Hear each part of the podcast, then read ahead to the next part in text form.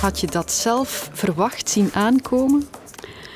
Uh, nee, deze impact hadden we natuurlijk niet verwacht. Ik praat met een van de makers van de reeks God Vergeten over wat de reeks heeft teweeggebracht. Duizenden Armeniërs vluchten nu weg uit Nagorno-Karabakh.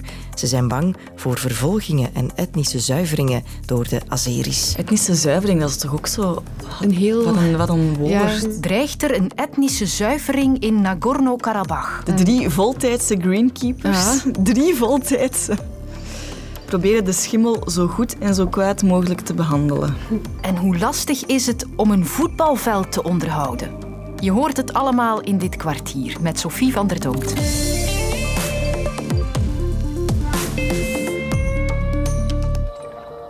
Het is vooral de schaamte die, die doet ze dus zwijgen eigenlijk. Weinig tv-programma's hebben de laatste jaren zoveel losgemaakt en zo diep gesneden als God vergeten, de docureeks over seksueel misbruik in de kerk. Woordeloos en sprakeloos. En... en dat is ook pijnlijk duidelijk geworden bij de hulplijn 1712, waar ze de laatste tijd een derde meer oproepen hebben gekregen.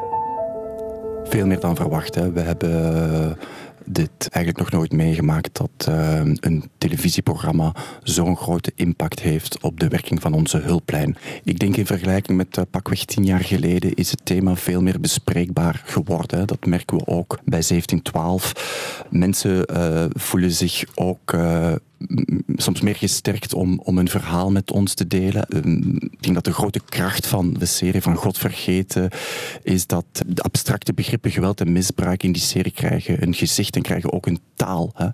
Uh, mensen voelen zich uh, daarin herkend.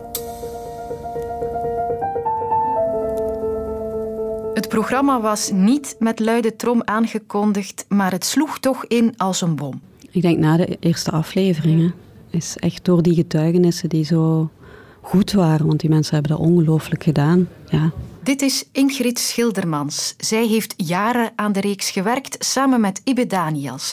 Maar dat God vergeten zoveel zou teweegbrengen, hadden ze niet verwacht. We hadden wel ehm, aan de getuigen gezegd van kijk, wat we voor jullie kunnen doen is jullie verhalen documenteren. Dat het eigenlijk een soort historisch document wordt daar gaan we ons best voor doen dat we dat kunnen doen en dat we dat zo goed mogelijk uh, kunnen doen. Maar wat de impact uh, gaat zijn, ja, dat konden we niet voorspellen en ook niks beloven aan die mensen. Dus wat er nu gebeurt is eigenlijk uh, ja, onwaarschijnlijk. Met welk doel hebben jullie die reeks willen maken? Het doel was eigenlijk om ja, het onrecht dat er was, voor die mensen. Niet alleen, hè, ze waren niet alleen misbruikt, maar ze moesten daar ook nog eens, of ze hadden het gevoel, we, we kunnen daar nergens mee terecht. En er wordt ook niet veel mee gedaan. Um, ja, om dat eigenlijk vast te leggen. Ik heb uiteraard de aflevering bekeken en ik zal ook de volgende drie bekijken.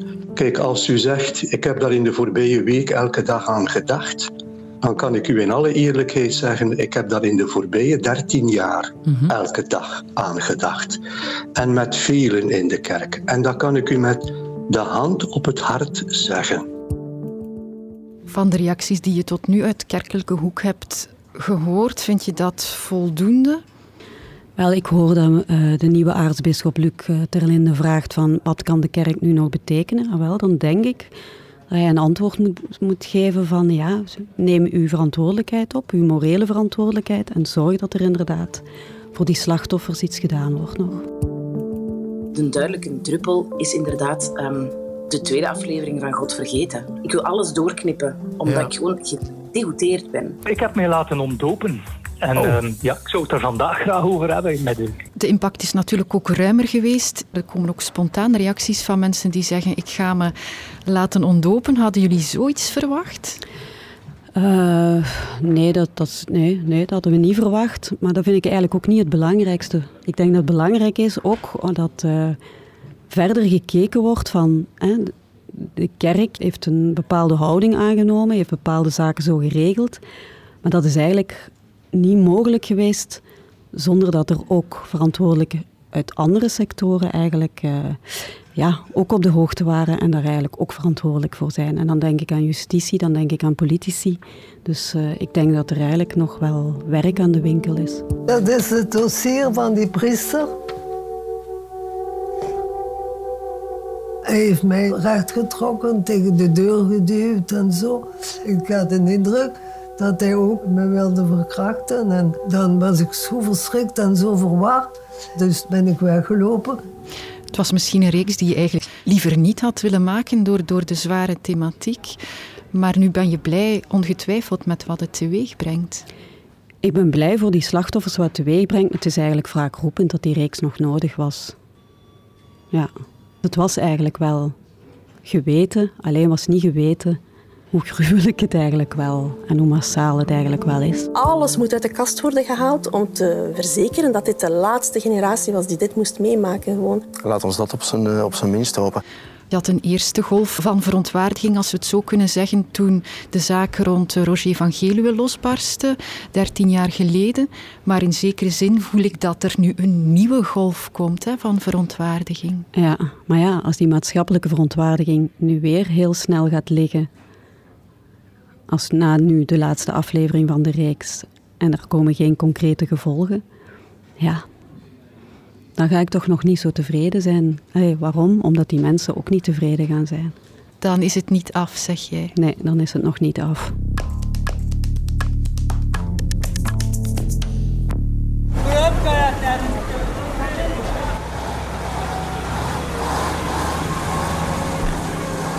We verplaatsen ons nu naar Nagorno-Karabakh, die betwiste regio in Azerbeidzjan waar internationaal veel ogen op gericht zijn. Is die regio van de Armeniërs of van de Azeri? We staan aan een brandstofdepot. Rijen en rijen mensen schuiven aan met jerrycans in hun hand. De sfeer is zenuwachtig. Mensen willen nog net voor ze vertrekken wat brandstof inslaan. En dan gebeurt het. Het depot ontploft.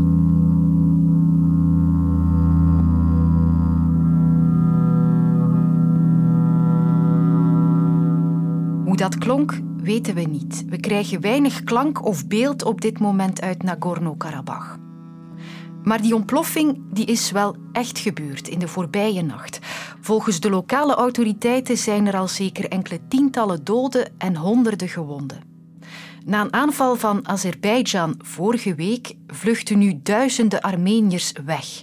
Al bijna 14.000 mensen zouden de grens naar Armenië overgestoken hebben. En veel anderen maken inderhaast plannen om te vertrekken.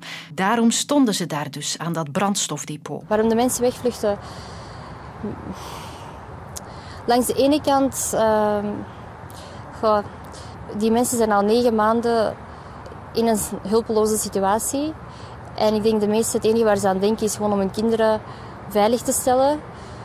Dus uh, nu zoeken ze een toevlucht in Armenië. Dit is Elisa, een Armeense vrouw van 23. Haar vader heeft vroeger nog meegevochten in Nagorno-Karabakh. Ze weten denk ik ook heel goed genoeg uh, als ze blijven.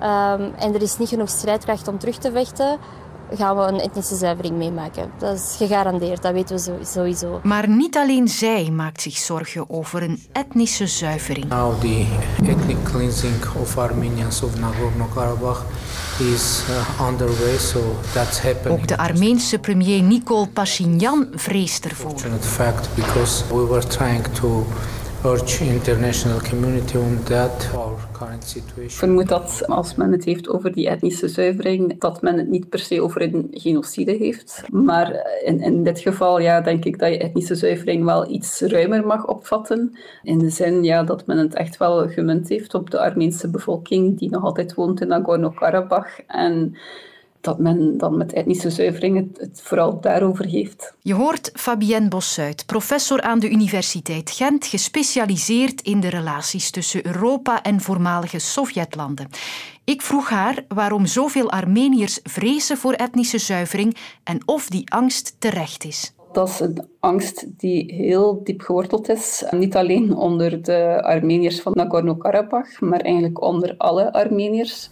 En dat gaat voor het grootste stuk terug tot de Armeense genocide, die plaatsvond tijdens de Eerste Wereldoorlog. Toen er nog redelijk veel Armeniërs op wat nu Turks grondgebied is woonden. Toen was dat het uh, Ottomaanse Rijk. En de toenmalige heersers uh, van het Ottomaanse Rijk hebben toen een uh, genocide gepleegd tegen die Armeniërs die uh, op Turks grondgebied woonden. En uh, sindsdien natuurlijk uh, ja, leven alle Armeniërs met een heel diep geworteld trauma van die genocide. Het is ook wel zo natuurlijk dat Armenië als land ook voor een groot stuk ingesloten zit. Enerzijds als buurland Turkije, anderzijds Azerbeidzjan.